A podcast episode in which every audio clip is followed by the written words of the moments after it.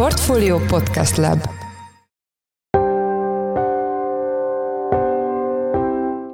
Mindenkit üdvözlünk, ez a Portfolio Checklist január 25-én csütörtökön. A mai műsor első részében a nyugdíjprémiumról beszélünk, a juttatás mértéke ugyanis a jelenlegi szabályok szerint idén a néhány ezer forintot sem érheti el, igaz, ennél több pénz van rá félretéve a költségvetésben, de még ezzel együtt is fel lehetne használni a jelenlegi rendszernél okosabban ezt az összeget. Ebből az következik, hogy az idei nyugdíjprémium várható összege a törvényi feltételek szerint 2000 forint. 2000 forint az gyakorlatilag a vicc kategóriájába tartozik, még a nyugdíjasok számára is, és én tartok attól, hogy az ilyen hírek inkább fölhergelik a nyugdíjasokat, mint megnyugtatják őket. A témáról Farkas Andrást, a nyugdíjgurút kérdezzük, aki csütörtökön egy ide vonatkozó elemzést közölt a portfólión. Adásunk második részében arról lesz szó, hogy még az igen óvatos előrejelzéseket is alulmúlta a legutóbbi negyedév eredményeivel a Vizer. Ezzel kapcsolatban Bukta Gábor, a Concord részvény elemzője lesz a vendégünk. Én Forrás Dávid vagyok, a Portfolio podcast szerkesztője, ez pedig a checklist január 25-én.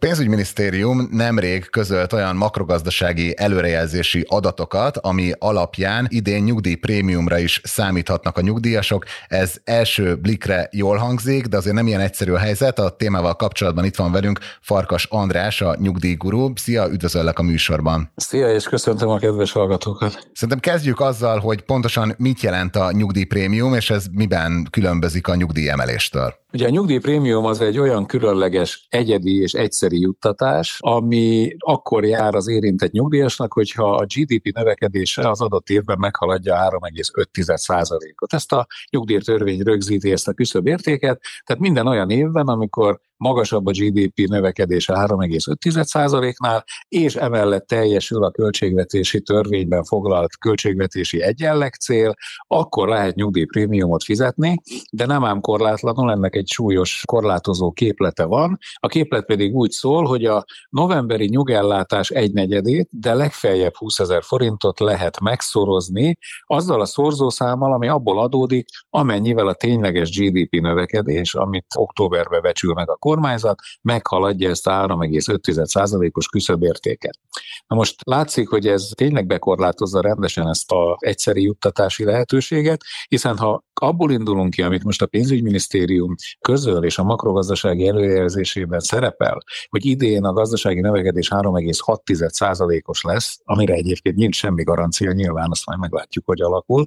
Ha 3,6% lenne ténylegesen a gazdasági növekedés, amit figyelembe lehet venni október végén, akkor a 3,6%-ból le kell vonni a 3,5%-os törvényi küszöbértéket, így kapunk egy szorzószámot, ami 0,1.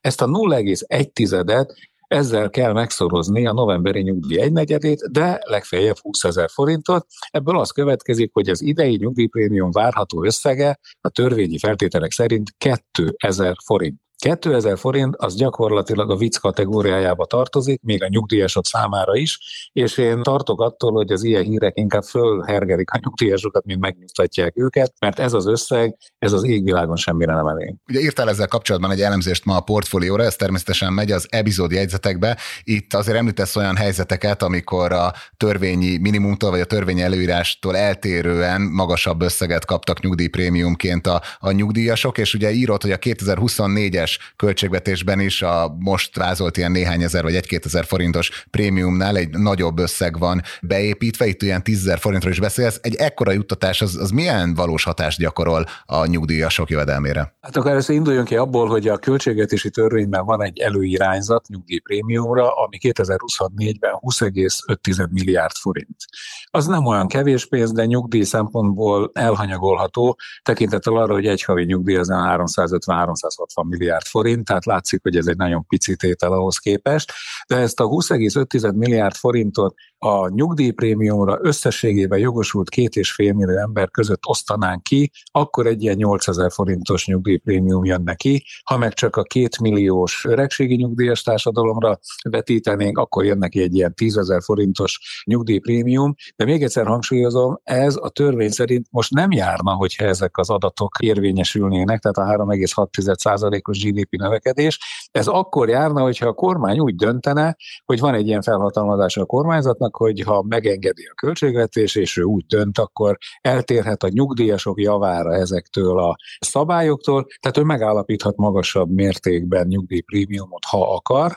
Hát mivel jövőre választási év van, miért ne akarna? Utoljára 2021-ben állapított meg jóval magasabb nyugdíjprémiumot, mint ami járt volna, ráadásul akkor a maximális mértéket 80 ezer forintot állapította meg az összes jogosultnak. Erre idén azért nincs sok esély, mert sokkal rosszabb állapotban van a költségvetés, de arra simán lehetség, el tudom képzelni, hogy 10-20 ezer forintra fölnyomná azt a nyugdíjprémiumot, aminek mondom a várható összege a törvény szerint legfeljebb 2000 forint lehetne. És ez mennyire segíthetné a nyugdíjasoknak így, a, amikor megkapják a megehetését? Hát ha 2000 forintot kapnak, az az égvilágon semmire, az inkább feldühíti őket. Ha 10-20 ezer forintot kapnának, az nyilván egy picit segítene nekik, de ne felejtsük el, hogy az elmúlt két év rettenetesen magas inflációja nagyon megviselte a nyugdíjasokat, hiszen nem szoktunk arról nagyon részletesen beszélni, de a nyugdíjas fogyasztói kosárban hivatalosan olyan 30%-ot képviselnek a élelmiszer kiadások, és tudjuk, hogy az élelmiszer árak az egekbe röppentek az elmúlt két év rettenetes inflációja miatt. Ez a nyugdíjasokat duplán megviselte, úgyhogy gyakorlatilag az elmúlt évben, meg két évvel ezelőtt a fogyasztói kosarukból nem egy harmadot, hanem akár kétharmadot is élelmiszerre voltak kénytelenek elküldeni, mert egyébként nem futotta volna az élelmiszerre a költségeikből. Emiatt ők sokszorosan megérezték ezt a nagyon erős inflációt, úgyhogy az ő számukra természetesen minden pénz jól jön, de egy-két ezer forint vagy tízezer forint egyszerű juttatásra azzal nem fognak nagyon sok javulást elérni az életükben. Sokkal fontosabb a nyugdíjasok számára két másik tétel. Az egyik a nyugdíj emelés, mert az beépül a nyugdíj összegébe, és minden hónapban magasabb összegben kapják a nyugdíjat. Ez most idén január 1-től 6%-os növelést jelentett. Ez egyébként fölnyomta a medián nyugdíj összegét is 200 ezer forint fölé először, és az átlag nyugdíjat meg fölhúzta 237 ezer forintra. Zárójeles megjegyzésem, ez persze nem vigasztalja azt az egymillió embert, aki eleve kevesebbet kap a mediánnál is, tehát a 204 ezer, 205 ezer forintnál is. De lényeg az, hogy ezek a inflációs emelések, ezek beépülnek a nyugdíj összegébe, ezért ezeknek tényleges, fontos szerepe van a nyugdíjasok életében. Ez az, amivel többé-kevésbé karban tudják tartani a nyugdíjak vásárló értékét, amivel persze nem mondunk sokat, mert ez nem azt jelenti, hogy a nyugdíjas többet tud venni, vagy jobban tud élni, hanem szinten tudja tartani legalább a régebbi fogyasztását, és ugyanannyit be tud vásárolni az új nyugdíjából, mint korábban. A másik nagyon fontos tényező, az valóban sokat segít a nyugdíjasoknak, ez a 13. havi nyugdíj, ami most érkezik majd február 12-én a nyugdíjasok számlájára. Ez a 13. havi nyugdíj, mivel ez mindenkinek a saját nyugdíja összegéből megegyező ellátás, ez egy érdemi segítség a nyugdíjasoknak. Ha átszámítanánk a százalékos mértékre a 13. havi nyugdíjat, ez olyan, mint hogyha a 12 havi nyugdíj összegét 8,3 százalékkal megemelnénk. Tehát ennek van egy értelmes életszínvonal karbantartó hatása, de a nyugdíjprémiumról ilyesmit nem lehet állítani. Szeretnék még egy kérdés erejéig majd visszatérni a nyugdíjprémiumra, mert a cikkedben ott javasolsz egy alternatív módszert a jelenlegi helyében, ami segítséget nyújthatna, ha nem is az összes nyugdíjasnak, de legalább egy körüknek, de egy pillanatra térjünk ki a nyugdíjemelésre, illetve a 13. havi nyugdíjra. Ugye ezzel kapcsolatban kaptunk egy olvasói levelet, amit megosztottunk veled is, amiben egy olvasónk azt nehezményezte, hogy aki kvázi rosszkor megy nyugdíjba, mondjuk egy ilyen inflációs év előtt, annak a tárgyévi infláció az megeheti a nyugdíját. Ez valóban így működik, hogy aki folyóévben megy nyugdíjba, annak abban az évben már nem jár az emelés? Igen, ez így működik, és mielőtt fölháborodást keltenénk a hallgatókban, a világ összes nyugdíjrendszerében így működik, tehát a megállapítás évében még nincs nyugdíjemelés sehol a világon. A megállapítás évét követő évtől jár Magyarországon, és egy sor fejlett nyugdíjrendszerben csak a megállapítás évét követő második évtől szokott járni nyugdíjemelés. Ez természetesen nem vigasztalja azokat a nyugdíjasokat, akik frissen mennek nyugdíjba, és pont a nyugdíjba vonulásuk évében drámaian magas az infláció, ez volt ugye tavaly, meg tavaly előtt, aki akkor ment el nyugdíjba, és nem figyelt oda, tehát elment az év elején, vagy az év első felébe nyugdíjba, az ő nyugdíjukat mindenféle védelem nélkül égette ez a rettenetes infláció, és csak a következő év elején kaphatták meg a nyugdíjemelést. Ez egy teljesen valós probléma. A megoldása egyébként nyilván az lehetne, hogyha a nyugdíjreform keretében a nyugdíjemelés egész rendszerét sikerülne felülvizsgálni, és ezeket az anomáliákat megszüntetni. Az viszont biztos, hogy a nyugdíjemelés rendszerében nem ez jelenti a legnagyobb problémát, hogy a friss nyugdíjasokkal mi van, mert ő mondhatja azt, hogy csak december 31-től kéri a nyugdíját, és akkor már másnaptól emelkedik a frissen megállapított nyugdíja, január 1-től.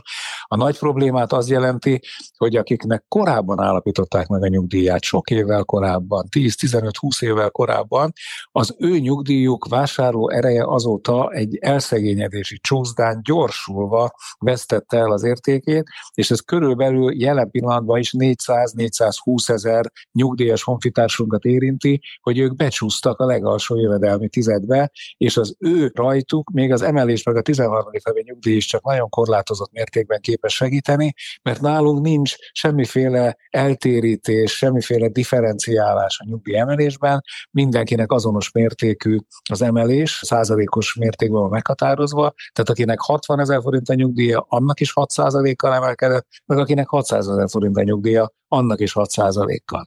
Ezt a fejlettebb nyugdíjrendszerekben jellemzően különféle differenciálási technikákkal oldják meg. A legegyszerűbbet mindjárt a sógorék alkalmazzák Ausztriában, ott például sávos nyugdíjemelés van, és a kisebb összegű nyugdíjakat nagyobb mértékben vagy nagyobb euróösszeggel emelik, és ott semmiféle társadalmi problémát nem okoz ez a hozzáállás. Ugye ebbe a probléma helyzetbe, vagy ebbe az igazságtalanságba adna valamilyen szinten gyógyírt az a rendszer, amit a nyugdíj prémium egy alternatív elosztására teszel javaslatot, ez pontosan hogy működne? A jelen pillanatban a nyugdíj prémiumról annyit kell tudni, hogy egy okafogyott juttatás, ugyanis azért került be a nyugdíj törvénybe 2010-ben, mert előtte megszüntették az akkori 13. havi nyugdíjat, és hogy azt a keserű veszteséget valahogy megédesítsék, bekerült a nyugdíj prémiumról szóló rendelkezés, rendelkezés, tehát 2009-2010-ben emlékszünk talán, hogy mennyire rossz helyzetben volt a magyar gazdaság, esély nem volt arra, hogy a belátható időn belül lesz nyugdíjprémium fizetés, ezért teljesen politikai kockázat, meg gazdasági kockázat nélkül be lehetett tenni ezt a enyhén szólva egy kicsit szemfényvesztésnek tűnő intézkedést a nyugdíjprémiumról. Na most, amikor a gazdaság beindult, akkor tényleg lehetett nyugdíjprémiumot fizetni, de ha belegondolunk, mivel ez a nyugdíjprémium azért került be, mert nem volt 13. havi nyugdíj, abban a pillanatban, hogy visszaépült a 13. havi nyugdíj 2021-től részlegesen, 2022-től meg teljes havi összegben, onnantól fogva teljesen fölöslegesé vált a nyugdíjprémium olyan értelemben, hogyha megjött a 13. havi nyugdíj, akkor a 13. havi nyugdíj pótlékának már semmi keresni valója nem lenne a rendszerben. Ezért én azt javaslom, hogy a nyugdíjprémiumra félretett összeget, azt minősítsük át egy szolidaritási korrekciós alappá, és minden évben ennek a legszegényebb, a létminimum határ határa alá süllyedő nyugdíjasok között osszuk szét. Ez esetben nem két és fél millió jogosultról, hanem 400 ezer jogosultról beszélnénk, és így meg lehetne valósítani azt, hogy ne hagyjuk teljesen elszegényedni és mély szegénységbe zuhanni a legszegényebb nyugdíjasok. Hát nagyon szépen köszönjük, hogy itt voltál velünk a műsorban. Az elemzésed az természetesen, ahogy már említettem, megy az epizódjegyzetbe. Az elmúlt percekben vendégünk volt Farkas András, a nyugdíjguru. Nagyon szépen köszönjük, hogy a rendelkezésünkre álltál. Nagyon szívesen. Csütörtökön közzétette tavalyi december 31-el zárult harmadik negyedévi számait a Vizer, a légitárság teljesítményét geopolitikai és más tényezők is rontották. Vannak ugyanakkor olyan folyamatok, körülmények, amik bizakodásra adhatnak okot a témával kapcsolatban. Itt van velünk telefonon Bukta Gábor, a Concord részvényelemzője. Szia, üdvözöllek a műsorban. Szia, üdvözlöm a hallgatókat. Hát kezdjük ott, hogyha a főbb mutatókat nézzük, akkor milyen negyedévet zárt a légitárság, és ez mennyire találkozott a, az elemzői várakozásokkal? Hát nem volt túl szívderítő ez a jelentés, hogy teljesen őszinte legyek. Azért ettől valamivel jobb eredményekre számított szerintem az összes elemző köztük én is. A bevételek közel 1,1 milliárd eurót tettek ki, de sajnos operatív szinten a veszteség az elég nagy lett, 180 millió eurós, ez szembeállítva a mi 100 millió eurós veszteségvárakozásunkon az EBIT soron elég nagy különbséget mutat. EBITDA szinten 19 millió euró lett az eredmény, ez is lényegesen alacsonyabb lett a 92 millió eurós pozitív várakozásunkkal, és akkor a nettó profit soron jött egy 114 millió eurós veszteség.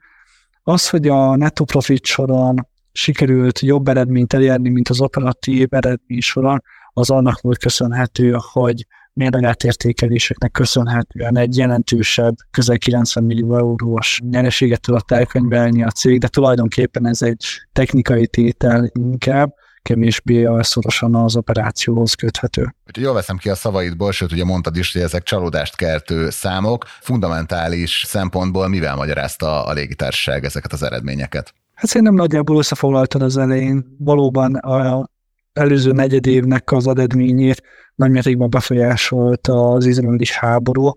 Azért azt is látni kell, hogy a Vizár elég jelentősen növelte a kapacitásait az elmúlt időszakban, és a nagyobb kapacitás növekedés az bizonyos szempontból nyomást helyez a jegyárakra is, amit ő realizálni tud. Minél nagyobb a kínálat, amit az utasoknak kínál, annál nehezebb árat emelni, és bizony lehetett látni a töltöttségi mutatókon is a havi statisztikákból az elmúlt időszakban, hogy bizony elmaradt például a legnagyobb rivális a Ryanairhez képest és ugye mostanában a legtöbbet, hogyha konkrét repülőgépekről van szó, akkor a Boeingnek a különböző szerencsétlenkedéseiről lehet olvasni, viszont a Vizer az ugye csak Airbus gépekkel repül, de neki pedig ilyen hajtómű problémái vannak, ez mennyire nyomta rá a bélyegét az előző időszakra? Hát ez is részben rányomja a bélyegét a kapacitásra, de hozzáteszem, hogy a Pratt Whitney-től, aki a hajtóműveknek a gyártója, jelentős kompenzációt kap, illetve fog kapni a jövőben is. Hogyha csak erről a kompenzációról egy pár szót megemlíthetnék, itt akkor a mértékű kompenzációra kell gondolni, hogy akár ebben a jelenleg futó negyedében ilyen 100 millió eurót is elérheti, majd számításaink szerint ennek mértéke, szóval elég jelentős az az összeg, amit a hajtó meghibásodások miatt a Pratt nek ki kell fizetni majd az összes operátornak. A csalódást keltő negyedév az milyen hatást fog gyakorolni a teljes pénzügyi évre, ami ugye a vizer esetében március végén fog zárulni? Abból a szempontból nagyon izgalmas ez a jelentés, hogy ki hogyan látja és hogy mit próbál ebből leszűrni. Ugyanis az első három negyed év az abszolút nem ad arra okot, hogy azzal kalkuláljanak a befektetők, illetve az elemzők, hogy azt a 350-400 millió eurós nettó profit várakozást, amit jelenleg a cég a piac elé tár, azt teljesíteni tudja.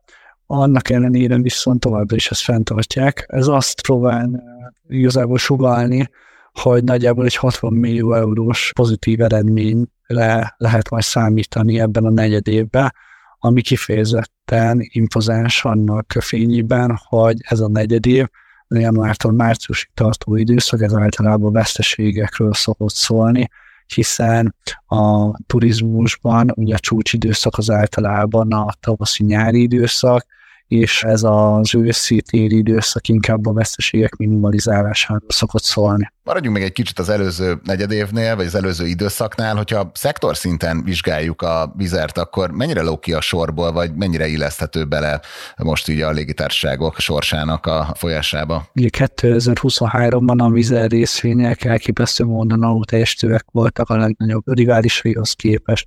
Ha csak egy Liner vagy egy EasyJet-vel nézek nagyjából 60%-os emelkedések voltak részvényárfolyamban, szemben a Bizár alig több mint 10%-ot tudott mindössze emelkedni, úgyhogy elég nagy a lemaradása ezen az időtávon. Az idei év sem indult túlzottan jól a légitársaságnak, itt, ahogy látom a riportokat, egyre több short pozíciót nyitnak benne hedge fundok, ez pedig nyomás alá helyezi egyébként a részvény árfolyamot. Arra számítanak szerintem befektetők, hogy a Vizer nem fogja tudni hozni azokat a várakozásokat, amiket próbál előrejelezni a piac számára. És ennek az egész mizériának mennyire lehet azt előrevetíteni, hogy akkor egy ilyen rosszabb időszak jön most a cég szempontjából, tehát hogy újra ki kéne találnia magát? Vagy tényleg azért most már van egy ilyen nagy visszapattanás a turizmusban, ez jó hatást gyakorol sok légitársaságra, szóval mi lehet ennek az elakadásnak az oka? Hát én úgy gondolom, hogy összetett a kép.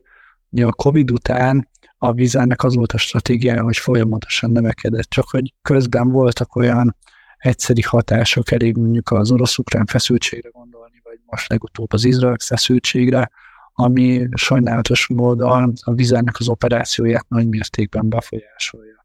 Nem mellesleg a vizernek a jelenlegi stratégiájában nagy hangsúlyt fektet a közelkenezi terjeszkedésre is, és sajnos a októberi feszültség és annak az eszkalációja nem abban az irányban mutat, hogy a vizennek egy meglehetősen könnyű környezetben kell majd operálni a következő években. Vannak-e biztató jelek a cég működésével kapcsolatban, mert ugye eddig inkább a kockázatokat vagy a negatívumokat említetted?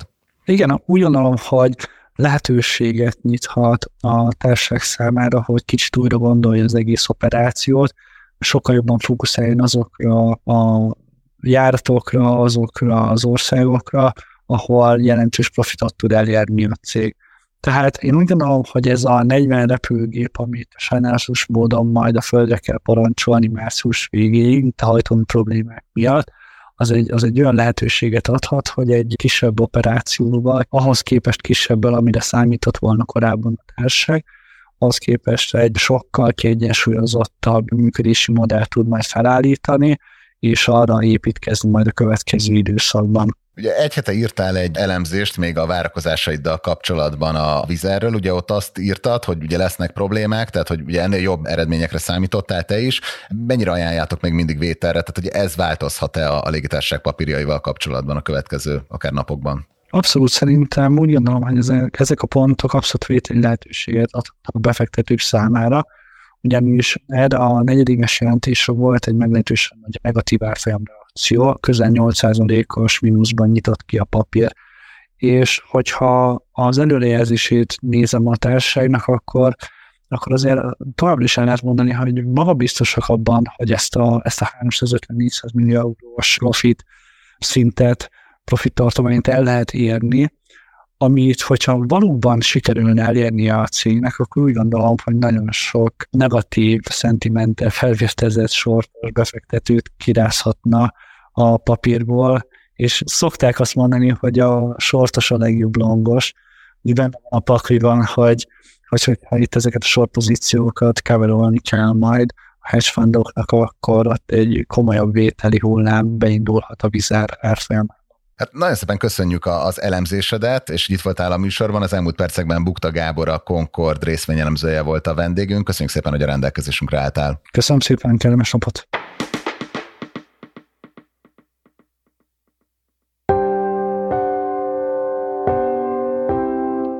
Ez volt már a Checklist, a Portfolio munkanapokon megjelenő podcastje. Ha tetszett az adás, iratkozz fel a Checklist podcast csatornájára bárhol, ahol podcasteket hallgatsz a mobilodon. A mai adás elkészítésében részt vett Bánhidi Bálint, a szerkesztő pedig én, Forrás Dávid voltam. Új adással holnap, azaz pénteken jelentkezünk, addig is minden jót kívánunk, sziasztok!